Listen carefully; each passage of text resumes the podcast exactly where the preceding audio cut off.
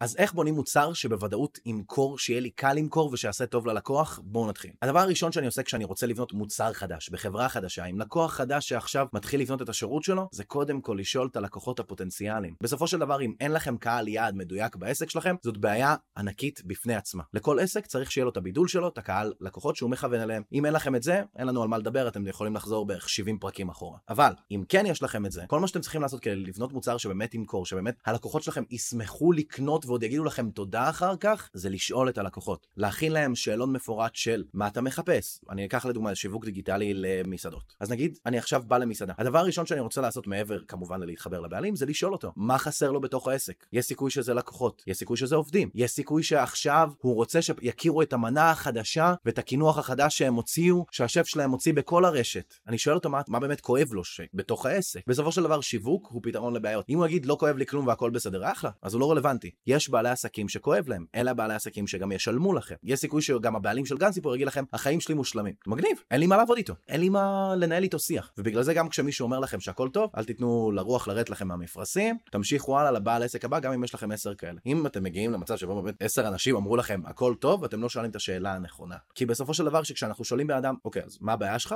איך אתה פותר אותה? יש סיכוי שהוא יבוא ויגיד לכם, אני עושה קמפיינים מאומנים, ואז אתם יכולים לשאול אותו מה אתה עושה בקמפיינים המאומנים, וכתוצאה מזה, בום, הוא יגיד לכם uh, תמונות מאפנות, ואז אתם תגידו לו, חשבת אולי לעשות סרטונים שמראים את האווירה, שמראים את המקום, שמראים את התנאים. הדברים האלה גרמו לנו לגייס בערך 30 אנשים שרצו לעבוד ביומנגס מהסרטון הראשון שהעלינו להם. בסופו של דבר זה באמת מה שיוצר את השינוי המשמעותי בתוך העסק. שם אתם מביאים את הערך שלכם, שם אתם באמת יכולים לנצח. כשאתם פותרים ללקוח את הבעיה שלו. ככה אתם בעצם בונים מוצר שגורם לו להגיד תודה. כשיוני מהצוות שלי בפעם הראשונה פנה ליומנגס, שאלנו אותם מה הבעיה שלהם. הם אמרו לנו עובדים, אמרנו מעולה. ואז מכרנו להם פיילוט לגיוס עובדים דרך הטיקטוק. הדבר הזה יצר לנו אינטראקציה מדהימה איתם, ובסופו של דבר הם אמרו לנו תודה. וככה הצלחנו להכניס את הרגל שלנו בדלת. כשאמרנו להם פיילוט חדש, ואנחנו באים אליכם בין הראשונים איתו, ככה יצרנו להם צורך של, אה, ah, אנחנו רוצים להיות חדשניים. אנחנו עונים להם על הצורך של לעשות משהו חדש ולנסות משהו חדש. ואז אנחנו מוכרים להם את זה, ובום בום בום. נוצרת מכירה, שבסופו של דבר הלקוח אומר עליה תודה. זאת האומנות בסופו של דבר היא בשאלת שאלות. יש סיכוי שרק מלעשות את הסקר שוק הזה, אם אתם תעשו אותו טוב, ותהיו באמת מרוכזים באנשים מולכם ותנסו ללמוד אותם, אתם תגלו שהם אומרים לכם, וואו, אני רוצה להיות לקוח שלך. זה מה שקורה לי תמיד. כל שיחת מכירה שלי כזה, מה הבעיות שלך, איך אתה רואה את עצמך פותר אותן? שיווק, שיווק, שיווק, שיווק, ואז מגניב, הנה, ככה אני יכול לעזור לך. עכשיו אתה צריך להחליט אם אתה רוצה את העזרה שלי או לא. ואז הם תמיד אומרים כן, כי הם צריכים את העזרה, והעזרה תעזור להם להכניס עוד הרבה יותר כסף. הכסף לא